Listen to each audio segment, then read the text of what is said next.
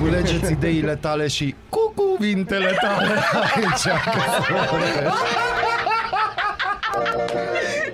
Aradul matinal, singurul morning show provincial. Radio Arad 99,1 FM. Aradul matinal. Ați crezut că ați scăpat, dar n-ați scăpat. Nu aveți cum. Nu scăpați de noi. Acum n-ar trebui să o dai pe aia cu bună dimineața. Bună dimineața, populație, bună dimineața, popor, bună dimineața, Arad. Bun dimine, frumoșilor și frumoaselor. Asta ai așteptat. Bineînțeles. 6 iulie. Bine, am așteptat să o duc mai bine timp de 30 de ani, dar mi-au trecut. Frumos. Astăzi este 6 iulie. Am trecut de 7:30, dar o să încercăm să recuperăm și trebuie să știți că astăzi celebrăm Ziua Internațională a Sărutului. Omenirea este invitată să conștientizeze importanța unui gest atât de simplu. Crede-mă, și dacă te și pricep la el, ești deja între meseriaș. Facem analiză pe text. Am găsit text. Te rog, spune-mi text. E un pic de vreme, dar hai să vedem. Uite, în funcție de forma pe care o capătă sărutul. Sărutul poate exprima o varietate de stări și sentimente, de la recunoștință și respect până la prietenie, dragoste și pasiune. Cum săruți un prieten? Păi depinde ce prieten e, că dacă e ungur nu-l săruți pasional. Îl săruți așa, prietenește. Nu, da. Există un sărut pe obraz, știi? Pe obraz. Da. Nu am ajuns până acolo. Eu deja sunt pe mozol, chestii, nu? Eu nici nu m-am gândit la... mozol sunt niște mozoli. Vezi, noi din păcate aici e vina... Hai să spunem, naturii. României vechi, nu naturii, în cazul meu e vina naturii, dar în cazul chestia asta, termenul mozol sună rău, înțelegi? Da, de ce?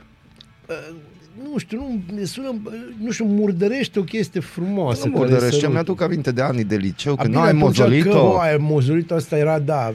Că erau, wow, ha, la școală. Ai mozolit-o? Deci existau trei faze. Ai dispărut și tu 2 secunde cu o fată și deja prietenii te le au. Existau trei faze, știi? Opa. Exista faza ai mozolit-o, da. Exista faza ai pipăit-o, da. Și exista a treia fază care ne dă CNA o amendă, da, dacă exact. Așa și nu. Dar implica, în fine, alte părți ale corpului. Ideea este că mozol sună rău, sărut e o chestie pătimașă și ăla e sărutul de dragoste, ăla înseamnă acolo trebuie să fii bun. Și atunci cum? Cu sărumâna?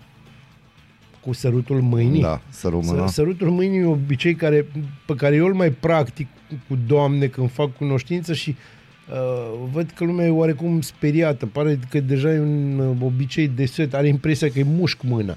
Bine, există și sărutul ciudat pe obraz, gen lingi pe unul pe obraz, înțelegi? Te prefaci că ești câine. Și mai există și chintesența sărutului nașpa, și anume vă sărut pe toți, semnat Iuda. Exact. În multe culturi de pe glob, sărutul este asociat cu afecțiunea. Da, peste tot este. Nu o afecțiune în sensul de o boală, să ne înțelegem. Nu-i din aia, nu-i de rău, e de bine. Da, sărbătoarea nu este la fel de mediatizată precum Ziua Îndrăgostiților, marcată în lume pe 14 februarie. Dar știi de ce? De ce? Păi unul la mână, îi vară și atunci... orice cumperi e mai ieftin. Deci sunt o grămadă de lucruri pe care nu poți să le cumperi. Ce să-i cumperi? Ciocolată se topește până la ea. Știi? Aha. 2 la mână, nu-i sezonul, știi? Deci, clar, nu-i momentul. Nu-i sezonul, nu-i momentul. Și 3 la mână, dacă e Ziua Îndrăgostiților, poate să fie și o chestie fără sărutat, știi? Aha. Gen, ți-i simpatic o fată și duci o ciocolătuță în formă de inimă sau îi trimiți un buchet de flori la preț de rinichi. La preț de rinichi. Și la preț de telefon. Da, sau la preț de telefon. Asta se întâmplă. Telefon premium. Atenție. Dar de ce? Cum ai? Telefoane premium și telefoane... Există telefoane premium și telefoanele noastre. Da, nu. Și atunci cum zici la telefoanele alea cu bubi? că știi că au reapărut alea cu cifra. Bumbis vintage. Doamne Dumnezeule, trebuie pe tine să te învăț chestia. Normal, dar e dimineață și îți rămase în urmă. Adică mi-arunci așa telefoane premium. Telefoane premium, alea de la 7.000 de lei în sus. Dar nu, dar aici trebuie să ne gândim ca și cu mașinile. Că și la mașină. Ai mașină sau coteț? Deși la telefoane, așa ar trebui să fie. Coteți și vintage. Nu, coteți nu prea mai există. La telefoane nu prea mai sunt cotețuri. Telefoanele premium sau coteți, cum ar veni, toate țin 2 ani. Oricâți bani ai dat pe ele, tot 2 ani țin. Am înțeles. Să ne înțelegem. Înțeles. E cam ca și căzniciile în varianta nouă. 2 ani. Așa, pac. Termen de expirare. Neața de la cărăușii de bonuri fără rost. Am crezut că nu mai veniți. Nu, suntem. Tigaie. Și îmi dă numele mașinii. Deci coteți. Tigaie, coteți, da. Și acum, de ziua sărutului, vă salutăm, cărăușii de bani, vă salutăm, dragi radioascultători, și vă spunem atât. Uitați ce mesaje primim, cât de mult ne iubește lumea. Da, da, e adevărat. Fiți voi pudra de pe tortul amar al cotidianului. Și acum, bineînțeles, un mesaj din partea Guvernului României. Din partea Guvernului României, un mesaj care spune: de ziua sărutului vă pupăm pe portofele. Pe portofele. Bună dimineața! Bună dimineața! Bună dimineața, Arad! Ascultați Aradul matinal, singurul morning show provincial.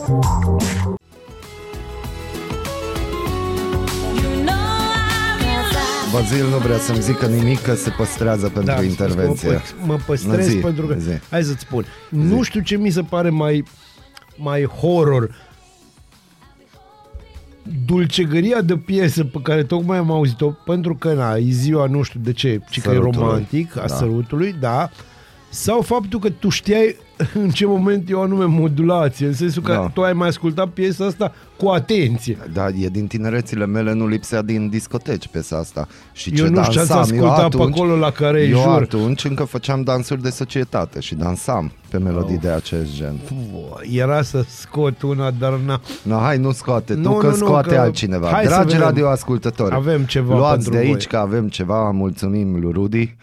Rudy, mersi. Da, Rudy, mersi. Luați de aici. O pornit? Da, da. Este un privilegiu și o nevoie de a comunica. Un privilegiu că sunt aici în dialog cu dumneavoastră și nevoia de a transmite fermierilor noștri, celor care se află acum în spațiul acesta de executare a lucrărilor și începerea activităților în diverse domenii, fie că este în domeniul vegetal, fie că este în zootehnie sau orice altă activitate în mediul rural, să îndemnă să folosească aceste instrumente financiare puse la dispoziție prin măsurile pe care noi le-am luat la nivelul Planului Național de Dezvoltare Rurală și mai abitiri prin înțelegerile pe care le-am făcut la nivelul Uniunii Europene și acordurile pe care le-am făcut cu FEU, cu un instrument extrem de important pe care să-l valorifice fermierii. Este necesar să o facă și este important să cunoaștem acest lucru. Dar dacă ăsta e un viitor eminescu, nu e, sigur nu e. Nu e maionele, dar poate că e flamand. Băi, da, l-am ascultat pe Petre Daea. Eu vreau să te rog să cauți o piesă. Da, zi. Ce? Deci știi ce, singura piesă care se poate potrivi la asta, dacă o avem pe acolo, ar fi o piesă de la Tarkan, că tot e ziua sărutului. Un pic mai încolo. Un pic mai încolo vă dăm să aveți. Așa, oai. Domnul Daea... Oamenii muncii se odihnesc. E just să deranjăm? Nu, nu e just. Nu e just, dar pe de altă parte, vezi, eu sunt întotdeauna în apărarea lui oamenii ăștia, la care oamenii ăștia li se zice underdogs. Interviu cu Petre Daea. Da, deci... Ministrul Agriculturii și Dezvoltării Rurale. Da. Acum, spunem ce a zis. Dezvoltare rurală. Cum adică ce a zis? Care a fost mesajul? Dar pe bune, deci... Eu simt nevoia că sunt câțiva din agricultură ascultători care poate acum sunt pe combină sau pe tractor, ne ascultă și nu au înțeles nimic. Mă, la ce tractoare sunt moderne. Am văzut. E lux. Să vezi, deci nu tigaie și cotețuri cu tractoriste ieri de n-are rost. Na, în fine, deci, o să povestim de asta într-o altă rubrică. Da, într-o emisiune mai așa. Na, deci ce a vrut să zică domnul Daea? Domnul Daea a vrut să spună că mulțumește pe această cale. Da. Și da. Și da. Punct. Da. Ba da, na, dacă da, îi da sau ba da? Nu, nu era tot da, nu, era da, dar de fapt vrea să spună ba da. Sau Daea. Nu, Daea spunea ba da. Daea spunea ba da.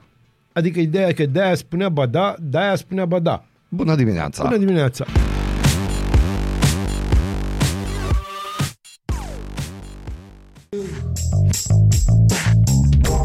Bună dimineața, Arad!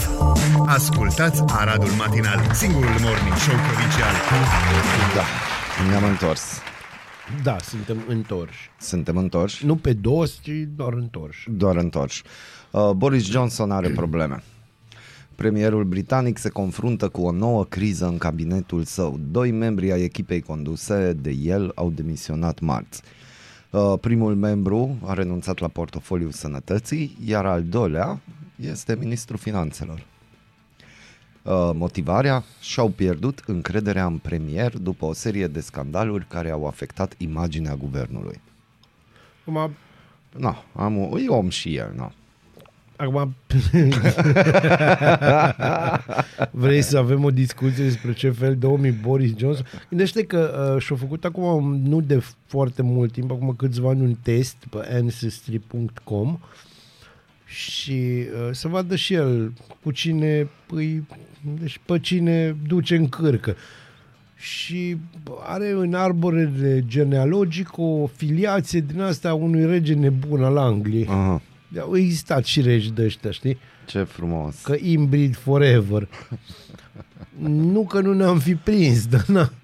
Pare să că englezii nu se prindă, aleg oameni foarte interesanți. Foarte, foarte adică, interesant. Na, și votează interesant. Deci, cum să-ți spun eu ție, nu prea văd foarte multe motive în Anglia de veselie în ultimul timp. De când veselie. Cu Brexit-ul. Deci s-o cam... Au avut un moment, exact momentul Brexit-ului, când albii de la țară, că ei au votat, ca să nu spunem cum ar zice domnul Daea, ruralii, da.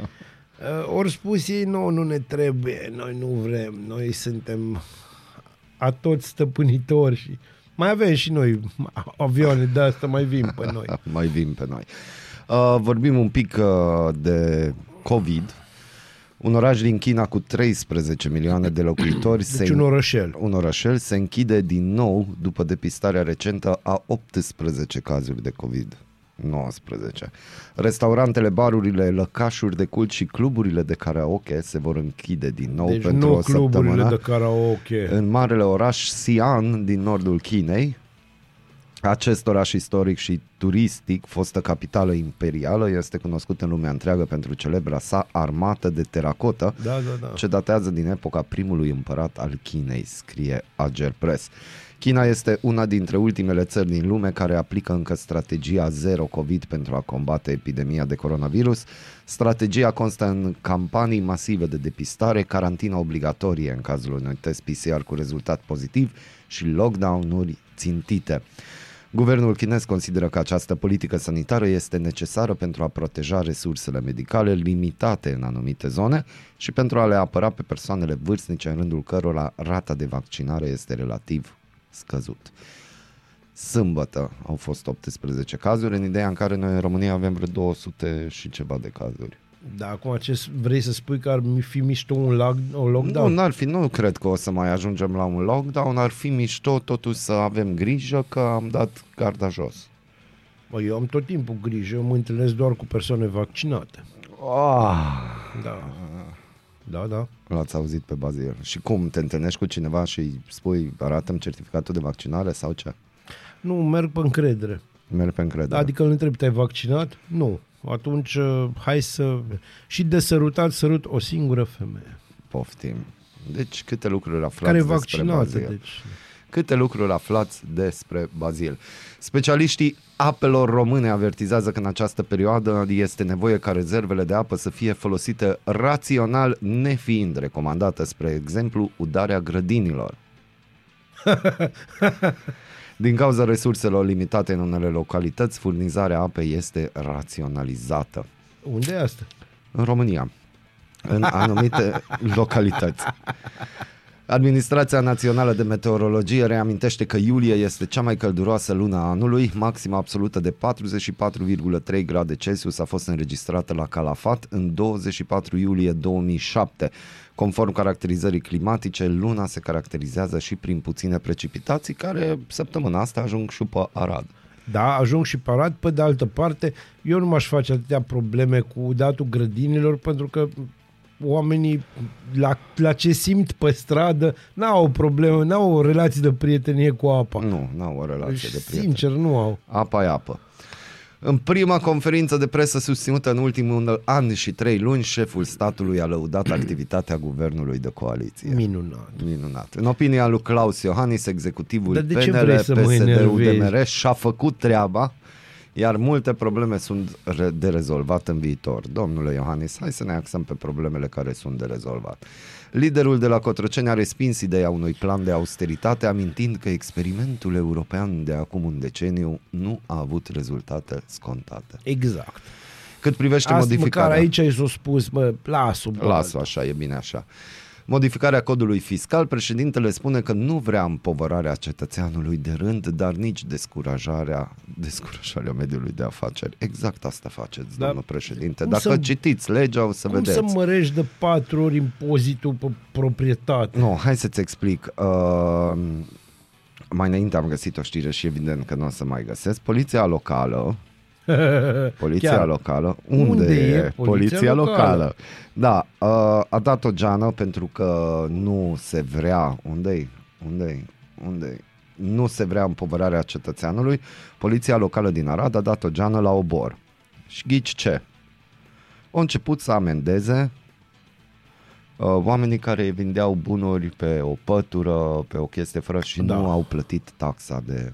Ăia-s de vină. Evaziunea fiscală, altceva. Felicitări poliției locale. Citim pe aradon.ro, da, titlul este Comercianții de vechituri amendați. Da, n-ați fost la comercianții care nu vând vechituri, tot pe pături sau câteodată din mână în mână să facem mai multe mâini, că pe aia nu-i cumva, să nu-i supărați. Că după aia nu mai primiți bunuri. Na. Nu e vorba de aia, nu o să merg până acolo, o să merg până la faza că ăia sunt mai intimidanți de felul lor. Un bătrân sau o bătrânică care vinde, nu știu, ce mai are prin casă, ăia nu poate să spună nimic. Da, uite, atenționăm cetățenii care comercializează obiecte în spații neamenajate să nu mai ocupe domeniul public fără acord de ocupare a domeniului public emis de primăria municipiului Arad. În caz contrar, aceștia pot fi sancționați contravențional cu o amendă cuprinsă între 2000 și 2500 de lei. Deci, ca urmare a întrebării mele de săptămâna trecută, văd că a apărut un grup nou în care poliția locală anunță că face și drege. Dar nu, că grupul ăla exista. Nu a fost atât de sponsorizat. Dar nu exista, crede-mă, s-au primit nimeni, numai când nu citește nimeni, numai atunci când nu sunt știri. Păi nu mi-a apărea grupul ăla, înțelegi? Nu ți-a apărea grupul ăla, ce să-ți fac? Mie mi-a apărut. Pentru ce? Dar nu știu acum, pentru că ai avut o problemă cu poliția locală. Eu nu am o problemă, Aradu are o problemă cu poliția locală, să ne înțelegem.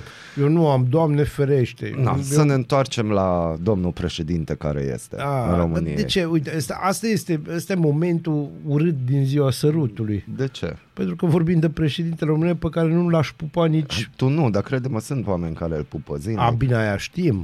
Îi știm, deci nicio problemă. Am văzut ieri ce a făcut Alina Gorghiu, că asta a fost de la președinție. Dar ai văzut că și Gheorghe Falco a preluat postarea aia. Da, Ghiță, ce-i cu tine? Pe bune.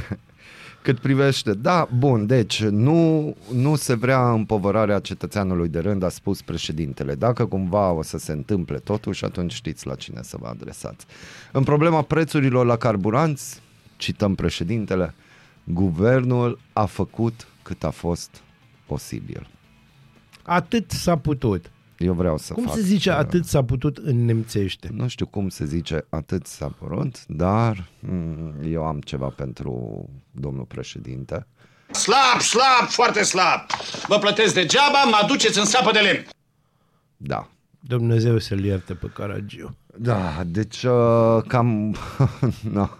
Să știi că dacă o să te miroasă și ăștia, s-a terminat cu dumneata. Da. Deci nu știu ce face președintele și în ce lume trăiește. Aș dori să aflu cine e dealerul lui de informații.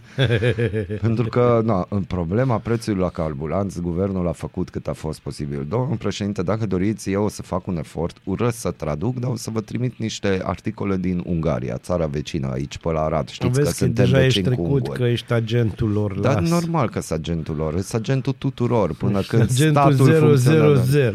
Da, n-am cum să fiu 7, că suntem 6 numai 2. Da, suntem 2. Ar trebui bine, să tragem la sorți. Care? 10, 1 sau 2? Acum mai contează, știi? Că președintele consideră, comentând recenta plafonare cu 50 de bani pe litru, domnul președinte, cu 25 de bani. Bugetul statului nu poate suporta toate scumpirile, a adăugat președintele. Dar domnul poate președinte, suporta, hai să te văd. Ce poate suporta bugetul statului? Ce poate suporta? Da. Ce poate suporta bugetul statului? Nimic. Păi pensiile speciale. Ai văzut, eu acolo vreau acolo să te trimit. Guvernul caută soluții pentru a ține sub control prețurile alimentelor în contextul scumpirilor globale și a secetei. Sper că până peste 5 ani sau până la următoarele alegeri, adică stai, campania a început deja, da, neoficial, deci până anul viitor ar trebui să se facă niște jonglării cu prețurile, nu? Până să ceartă nu vor fi. După aia. Dar să vedem, cine cu cine trebuie să se certe? PSD-ul cu PNL-ul. Dar ei se certă non-stop. Nu, să se certă așa urât, să fie așa o despărțire din aia, fără, deci, nu cu lacrimi, nici cu sânge, unde așa o chestie rece. Tot președintele României, și asta îmi cauzează, îmi bate inima mai tare, am tensiune, bate inima și o să-mi fie rău. Atunci când președintele zice că România nu se va confrunta o criză a ranei, trebuie să știți că urmează o criză a ranei. Că nu de-aia a adus acest subiect, pentru că ar vrea numai așa liniștit, ne pregătește ușor. Da, și trebuie clar să înțelegeți că atunci când președintele zice nu, de fapt e bada. Da, e bada, numai că are probleme cu traducerile din germană în română. Da, ia. Da, șnela, ia. Alles in Ordnung, nein. Ar trebui să punem niște Rammstein pe tema. Nu îi punem Rammstein, că după aia iar ne sară în cap. Acum nu ajunge că suntem agenți ai ungurilor, o să zică că suntem agenți ai nemților. Noi suntem agenți internaționali. Eu sunt agent de al lui Rammstein, internațional, multilateral de dezvoltat. Suntem așa, nu agenți dubli sau tripli, pur și simplu agenți multilateral dezvoltați. Eu cel puțin sunt. Da. Tu încă mai ești, dar dacă stau să mă uit, vii și tu tare din urmă. E bine. Cu ce? Să fii tu multilateral dezvoltat, ca și subsemnatul. Nu dezvoltăm. Conducerea bine, ne ajută băieții ăștia să nu mai avem problema asta. Ne ajută. Baroc Project, I Call Your Name, o melodie pe care am găsit-o și am descoperit-o din greșeală, dar ne place foarte mult aici pe 99.1 FM. Publicitate, vorbim mult, nu uitați, așteptăm să ne comunicați propunerea voastră pentru numele rechinului. Eu am un nume de rechin, ca să nu-l ia alții. Hai. Viorel.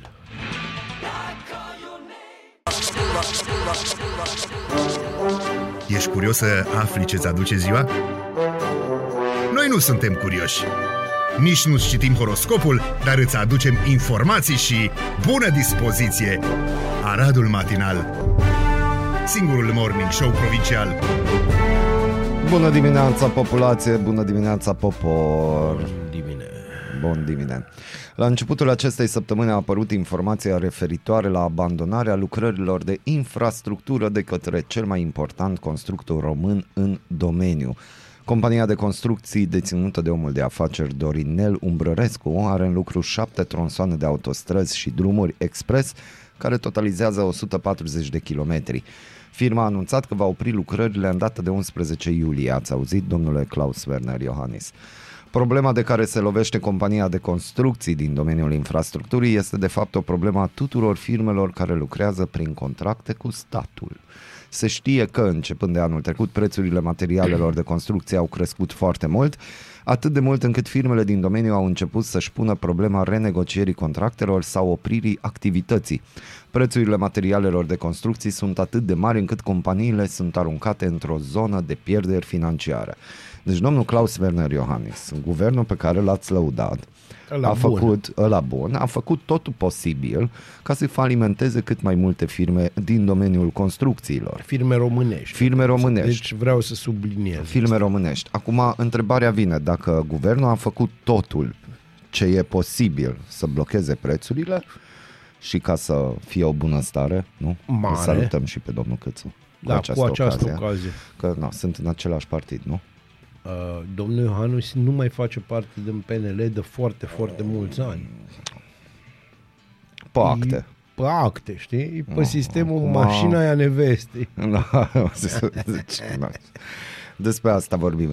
Deci, domnule Klaus Werner Iohannis, ce facem noi aici? Adică, ce să înțelegem noi din știrea asta? Adică, firmele de construcții nu mai pot construi autostrăzi și să dezvolte infrastructura țării noastre. Dați-mi voie. Firmele românești, da. În ideea în care guvernul și-a făcut treaba. Păi da, poate treaba guvernului a fost exact asta. Și poate la asta se referea domnul Iohannis. Că de fapt ei au făcut bine. Să vină, de exemplu, un concern german sau un concern italian pe care îl știm, care are acționariat majoritar german. Dar e italian. Da, bineînțeles. Am înțeles. Deci are un nume italian.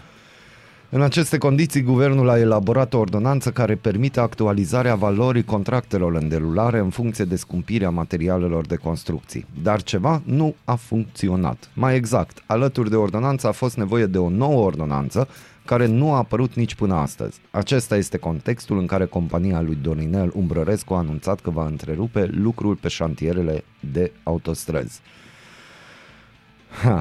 Adică să spun eu, deci când e vorba de pensii speciale, atunci clipim de 3 ori și s-au dat toate ordonanțele. Am frecat lampa aia și salutăm pe domnul Calimente cu această ocazie. Eu îi salut și pe el alți trei, ca să le înțelegem. Dar no, Calimente e ușor de reținut numele și-au făcut atât de multe lucruri bune României încât n-ai cum să-i uiți numele. Au avut o activitate foarte fructuoasă. Prodigioasă, să zicem. Prodigioasă. Da, adică smack mai... Deci. Dar noi degeaba râdem și glumim, că nu noi vom lua pensii speciale. Nu noi vom lua. Eu nici n-aș avea tupeu să iau banii aia. Ei, eu aș avea, pentru că eu îl cunosc mai bine pe domnul Calimente decât tine. Eu nu-l cunosc, l-am văzut pe stradă de câteva ori mai de mult, mai nou. Dar l-am salutat, adică destul de des îl salut. Știu.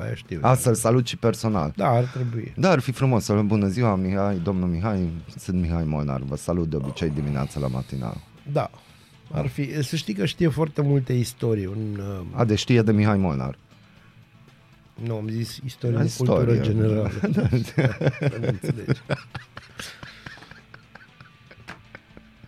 Bine.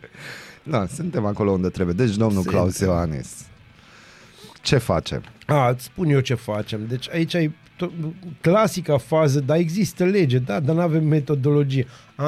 Nu, ne mai trebuie încă o ordonanță de urgență care nu apare de luni întregi pentru că nu e vorba de buzunarul lor. Și pare să că nu e o urgență. Da, și nu e o urgență. Și uite, un titlu care spune tot, modificări la codul fiscal, 2 puncte, ghilimele deschise, se ia mai mult de la cei care deja plătesc.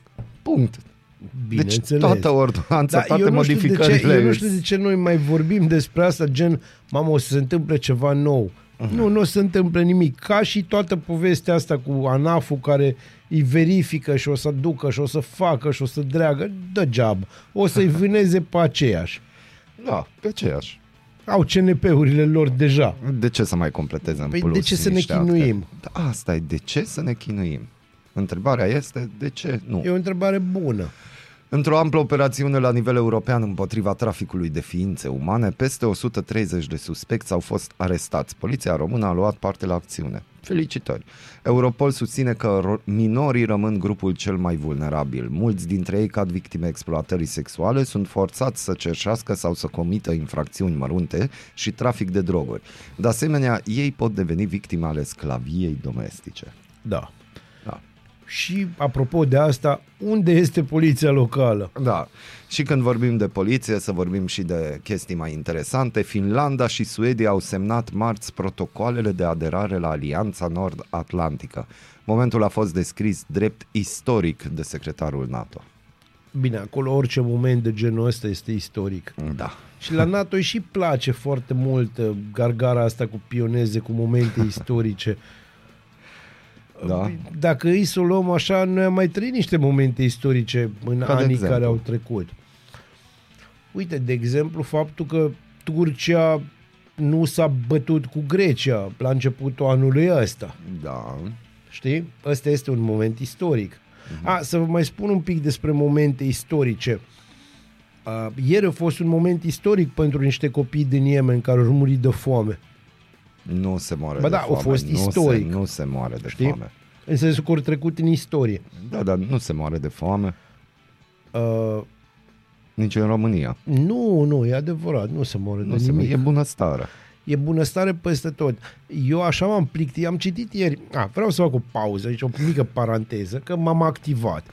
Am citit ieri un editorial al 2CV-le, care îi lua la rost, dar la modul foarte dur, pe niște intelectuali de stânga din Germania care au publicat o scrisoare deschisă în Der Bild, cerând armistițiu acum. Iar, bine, dădeau o grămadă de motive, nu la modul că vin eu cu tine, noi nu suntem nici intelectuali, nici de stânga, nici germani. Nici de dreapta. Noi nu suntem. Deci, nici de mijloc. Nu, gata. Deci ți-am spus, nu suntem, deci suntem non-entități. Dar băieții ăștia chiar erau și sunt niște valori. Dădeau niște motive foarte clare pentru care ar trebui începute discuții serioase de pace legate de Ucraina și de conflictul îngrozitor din Ucraina care escaladează și deja escaladează la o scară care s-ar putea să nu mai poată fi controlat așa de happy, joy. Și cei de la 2CV-le, de fapt un domn de acolo, i-a luat și i-a făcut pe aia de porc și le-a spus că sunt niște infami și niște nenorociți, că vor să submineze ordinea mondială și ordinea dată de dreptul internațional și că n-ar trebui de fapt să ceară pace, că războiul ar trebui să continue și Rusia ar trebui pusă pe genunchi.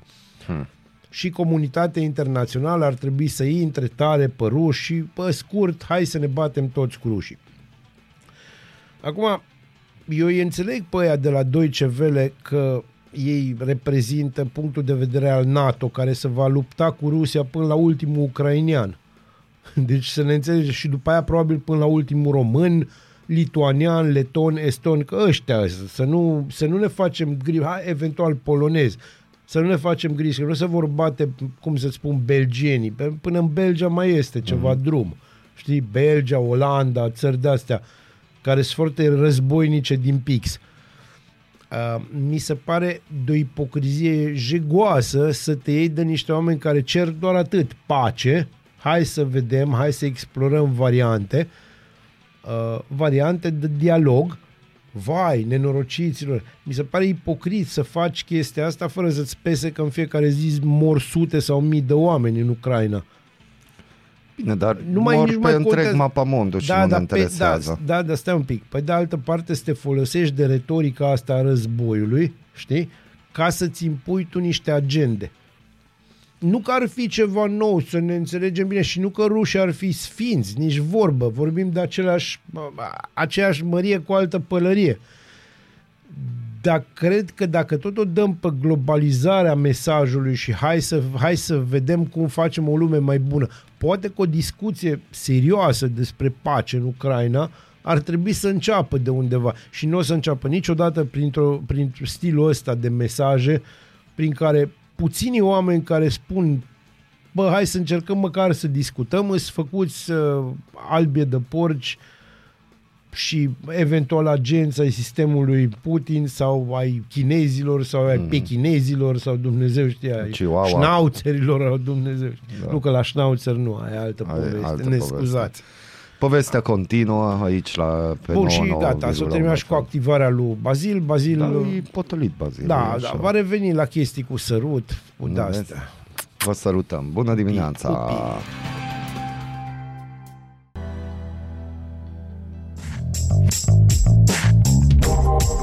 Bună dimineața, Arad! Ascultați Aradul matinal, singurul morning show provincial. Bună dimineața, că e trecut de ora 9, deci e dimineața. Da, e dimineața din aia, oficial. Pentru sandwich-uri calde, cafea, chestii. Exact.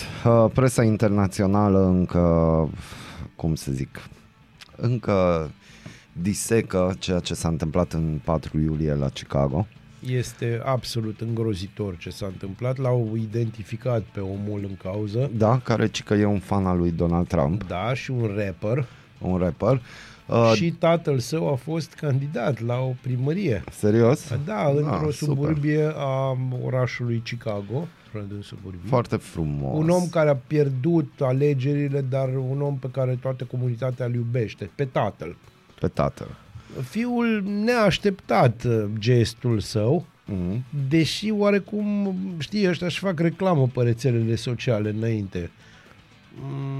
Cam greu să te prinzi. Cam greu. Le Monde, care o să vorbesc un pic de ei pentru că îmi place ce au făcut ei și parcă ar fi premeditat, s-ar fi așteptat la ceva. Le Monde notează că în chiar zorii acelei zile dezastruoase la Chicago, presa locală întocmise o evaluare provizorie a weekendului lung de 4 iulie. Înainte de ceea ce s-a întâmplat, în oraș erau deja 7 morți și 55 de răniți de gloanțe. Anul trecut a fost și mai rău, aveau 19 morți și peste 100 de răniți de 4 iulie. Chicago este adesea ținta presei conservatoare, cum ar fi Fox News, care neagă orice formă de cauzalitate între legile privind armele și criminalitatea. Potrivit acestora, o înăsprire a controlului armelor nu ar duce la o scădere automată a violenței. O remarcă puțin relevantă în măsură în care vecinătatea unor state mult mai laxe în ceea ce privește reglementarea armelor de foc face posibile achiziții fără dificultate. Într-o țară în care sunt în circulație aproape 400 de milioane de arme de foc, știrile despre atacuri apar la intervale mai mult sau mai puțin regulate. Potrivit unui site care urmărește violența armată, 309 crime în masă au avut deja loc în 2022 în Statele Unite. Definiția folosită pentru acest tip de violență este existența a cel puțin 4 victime rănite sau moarte. Este o bolă americană. Și povestea asta cu armele, hai să le lăsăm așa, că nu există o legătură intrinsecă între una și alta, este din start una din marile tâmpenii folosite. Știi ce se întâmplă acolo? Există o trupă foarte serioasă numită National Rifle Association, NRA, da, care sponsorizează tot ce înseamnă politicieni conservatori. Sunt lobiștii celor care fabrică arme. Acolo e vorba de o afacere foarte mare. Deci foarte mare în sensul că noi nu putem duce cu mintea. Și întotdeauna conservatorii americani, care după cum se vede câștigă tot mai mult teren, mai ales pe faza că liberalii americani sau liberalismul american promovat de democrați în ultimii 30 de ani nu prea duce la nimic bun, nu prea se observă schimbări, cu excepția perioadei Obama. Deci aia este o excepție, dar și Obama a fost o excepție. Că în rest, dacă te uiți un pic la președinții americani după Kennedy, care a fost democrat, președinții americani preponderenți sunt republicani. Ăștia de care știi, Nixon, republican, Reagan, republican, Bush 1 și 2, republicani. Dacă te uiți la cât de puțin președinți au democrații și ce rezultate au avut, o să-ți iasă așa cu... Da, cu virgulă. Da, gândește că l-ai pe Carter, care singura lui chestie uriașă a fost criza iraniană, știi? Și l-ai pe Clinton, care... Vorbim de pupat. Da, vorbim de pupat. Da, și în de diverse sărători. Părți. Și pe de altă parte, da, îl ai pe Obama, care este o excepție, cum îl ai și pe Trump din zona asta, alta care este o excepție, singurul președinte din ultimii 30 de ani, singurul președinte american care are un singur termen dintre conservatori sau dintre republicani. Mai are Carter, mai are recordul ăsta aiurea. Dar în rest, fiecare ori a avut două termene consecutive. Trump nu. Și după Trump, când ai loc să faci schimbări, îl duci pe Biden, înțelegi? Care nu face nimic, sincer. Americanii nu simt că face ceva. Aici vorbim, mai am și eu prieteni în America. Americanilor începe să le fie dor de Trump. Adică în ideea în care dacă cumva se anunță la televizor și la radio că vorbește președintele Americii, ei nu prea sunt curioși mai nou. Deci ei nu mă interesează. Pe de altă parte, vicepreședintele, uite, era Mike Pence, care era vicepreședintele lui Trump, care era și el din multe puncte de vedere o caricatură. Dar măcar apărea, deci el era viu, vizibil. Ce-am mai auzit de Kamala Harris? Din nou. Cam nimic. Și era o speranță. Și era o speranță. Prima femeie de culoare vicepreședinte a Statelor Unite. Încă o dată, femeie și de culoare. Da. Bine, dacă stăm să analizăm și să mergem în direcția asta, hai să vedem de câte ori a apărut Klaus Iohannis. Știm că România nu e Statele Unite ale Americii, dar Klaus Iohannis, de exemplu, adică știm de dineuri, știm Klaus de lecții Iohannis de golf. Da, pe Klaus Iohannis l-am văzut foarte mult în momente în care nu era treaba lui ca președinte să apară. L-am văzut foarte mult comentând cât de rău e PSD-ul și cât de nașpa e, ăștia pe care îi laud acum că funcționează bine împreună. Deci, hai să nu mergem la Iohannis, hai să rămânem pe politica. Dacă vrei, singurii factori, ceea ce e foarte trist ce spun acum, singurii factori de stabilitate politică din jurul României sunt semidictaturile. Belarusul, care e foarte sigur, Ungaria, Polonia, și, bineînțeles, Turcia. Da. Dacă stai și te uiți un pic, îți dă cu virgulă. Dar o virgulă de-aia mare. Bun, dacă te uiți economic ce firme intră în România, îi găsești acolo de fiecare. Bineînțeles. Bineînțeles acolo, numai să ne gândim la un mall, e plin de haine din Polonia. Da. Hai să ne gândim la electrocasnice, Turcia. Da. Hai să ne gândim cofinanțări și finanțări venite în contextul minorității, Ungaria. Bineînțeles. Reabilitări, bineînțeles. Iar, bine, și dacă îi să o luăm așa, în tot ce înseamnă agricultură, adică nutrețuri de-astea combinate și tot felul de fosfați, toate vin din Belarus. Exact. Cel mai mare producător mondial, știi? Recomandarea baziliană? Recomandarea, pentru că tot vorbeam de Turcia și că e ziua sărutului. Eu o să zic că mergem pe Tarkan, piesa care se numește Simaric, dar eu îi spun Sarsanam, Briciag, Sacâz, cu un pic de cârmâz și o picătură de uzun. După aia va urma Tom Jones, recomandarea mea. Ca să fie deschis așa acolo să se simtă tot cum cu pupați suntem astăzi. Bună dimineața! Noi deschidem ziua, voi deschideți urechile. Ascultați Aradul matinal, singurul morning show provincial. Este singurul morning show provincial și spre final pentru astăzi. Știi, melodia de mai devreme mi-amintește de o glumă legată de dans în discoteca de la Beliu. O domnișoară stătea și bea liniștită un suc, vine un hândrălău de la mare și zice domnișoară, dansați? Ea zice nu, atunci veniți să ne ajutați să împingem tractorul, că s-o pot molit. Da, așa e. Pe scurt, revista presei, evident că presa, inclusiv Spot Media, se preocupă de discursul președintelui Klaus Iohannis și ei vorbesc mai mult de întrebări pe cele mai importante subiecte pentru români, dar care nu s-au primit răspunsuri. Clar. Șeful statului a convocat conferința pentru a se lăuda cu rezultatele obținute la summitul NATO și la Consiliul European în ce privește securitatea României în contextul războiului. El a vrut ca românii să știe și să fie clar că rezultatele nu au căzut din cer, ci foarte multă lume a lucrat foarte mult timp pentru ele. Presupun că prin discuții discutate. Interminabil. Apoi a acceptat întrebări de la jurnaliști care au variat de la modificările codului fiscal la cele prin care românii să fie susținuți în fața scumpirilor tot mai mari, independența justiției, dar și amenințările la libertatea presei. Iohannis nu a oferit răspunsuri concrete, dar mai multe dintre formulările sale au spus mai multe despre viziunea sa, notează Spot Media.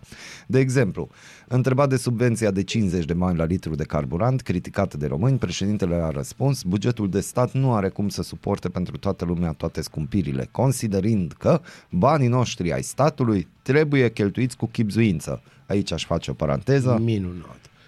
Pensii speciale, bani cheltuiți cu chibzuință. Vezi, noi avem deja niște idei fixe pe care eu cu unde este poliția locală, eu cu pensiile speciale. Bună dimineața, domnul Calimente.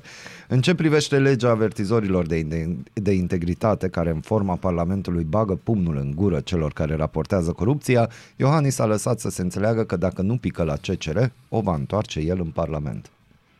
Da. Într-o țară în care delațiunea e sport național de 50 de ani, da.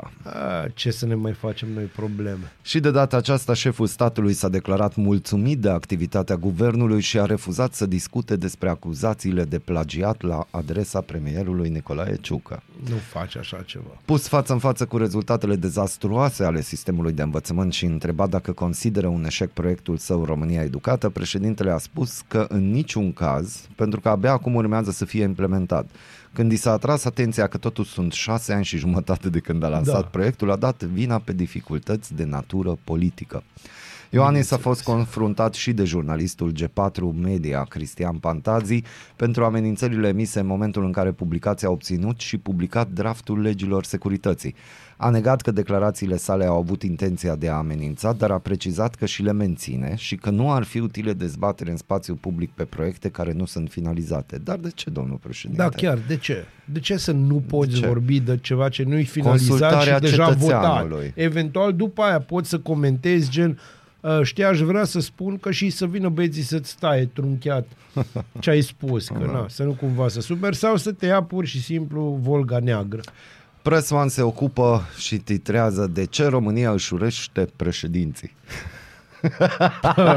Hai mă, bune. Dar e o întrebare bună pentru... Nimeni nu e mai votat în țara asta decât președintele și nimeni nu e mai disprețuit ca el atunci când îi se termină mandatul sau mandatele, scrie sociologul Barbu Mateescu. Klaus Iohannis se încadrează și el în peisaj, între 71 și 89% dintre români neavând încredere în el. Marja are o explicație simplă. Atunci când se măsoară încrederea în instituția Palatului Cotroceni, cifrele sunt mai dulci. Indicatorii negativi sar în sus când se măsoară numele președintelui de acum. Cei 4 președinți aleși după 89 sunt foarte diferiți din punct de vedere psihologic. Provocările cu care s-au confruntat sunt extrem de diferite. De unde și până unde această antipatie față de toți? Coincidență? Mai degrabă nu. Există 3 motive importante pentru care un președinte e adulat când este ales, dar înjurat când își încheie șederea la Cotroceni. Motiv real, o Constituție paradoxală. Un alt motiv, România se schimbă mai repede decât președinții. Da, e un mare adevăr. Aici chiar e un mare adevăr. Băsescu era ca peștele în apă în România anului 2004, când înmugurea clasa de mijloc, dar era rupt de cea anilor 2012-2014, când hipsterimea devenea un factor important în discuția publică. Iohannis a prins bine dorința de occidentalizare și modernizare anului 2014, dar a îmbătrânit mai repede ca țara, devenind exact ca votanții obișnuiți de vârsta lui, din ce în ce mai mult fan al stabilității mediocre a PSD, într-o țară în care PSD s-a datat și prăfuit.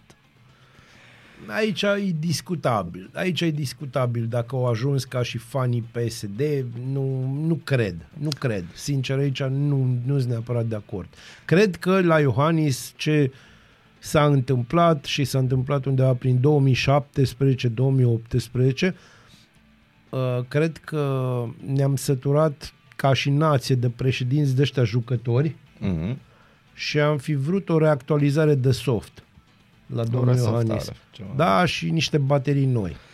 În 1990 Iliescu a devenit președintele unei Românii rurale și industrializate, țară dispărută cu totul până în 2004. În mod simbolic, propriul său partid și-a schimbat identitatea în cei 15 ani, activiștii comuniști fiind înlocuiți sau convertindu-se în afaceriști de caviar.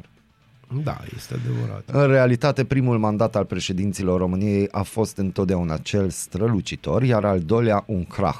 ruperea de opinia publică, ce să-mi mai pese, oricum nu mai am nevoie de voturi, și prioritizarea altor aspecte s-au dovedit a fi vitale. Vom avea președinți stimați după ce își încheie mandatele, atunci când Parlamentul va fi înțeles drept principala arena în care se determină viitorul țării. Articolul integral îl găsiți pe Press One. Da, este un articol interesant. Ziarul Financiar ne povestește un pic de încasările suplimentare pe care și le dorește guvernul prin modificarea taxelor.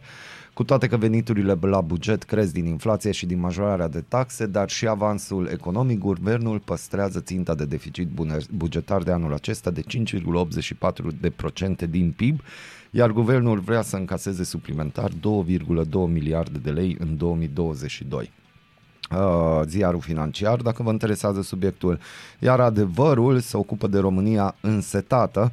Oficialii de la apele române anunță că zeci de localități sunt afectate de secetă și solicită oamenilor să nu folosească apa la udatul grădinilor. Despre asta am vorbit. Da, am discutat deja. Așa că ce ne rămâne? Și uite, porumbul este ars tot. Nu am nici doi păpușoi să fierb, spune o săteancă din județul... De unde? La 40 de kilometri de Botoșani. Da. Poate că trebuia să ne gândim mulți dintre noi în 1990 să nu le facem garduri din sistemul de irigație. Zic și eu. Da. Am avut un sistem de irigație. Am avut unul performant, dar au trebuit garduri de plastic. Garduri. Și aici o știre din 23 iunie. Atenție! Regia de apă din Iași s-a transformat în sistem de irigații. Seceta prelungită a crescut în anumite zone din județul Iași și de 5 ori consumul de apă. Managerul Mihai Doru spune că pentru al 5-lea an consecutiv e secetă, ceea ce afectează rezervele de apă. România ar putea ajunge la economisirea apei printr-un sistem de suprataxare a consumului ce depășește 5 metri cub de persoană pe lună. Zi, Bazir. Și aceasta a fost emisiunea noastră. Vă dorim o zi minunată, chiar dacă e urțel afară. Se anunță ploi și vijelii, dar... No. Da, noi am rezistat, rezistăm și fără apă. Da, dacă trebuie, orice. Dacă e musai, cu plăcere. Acestea fiind zise, ne auzim mâine, vă lăsăm cu muzică.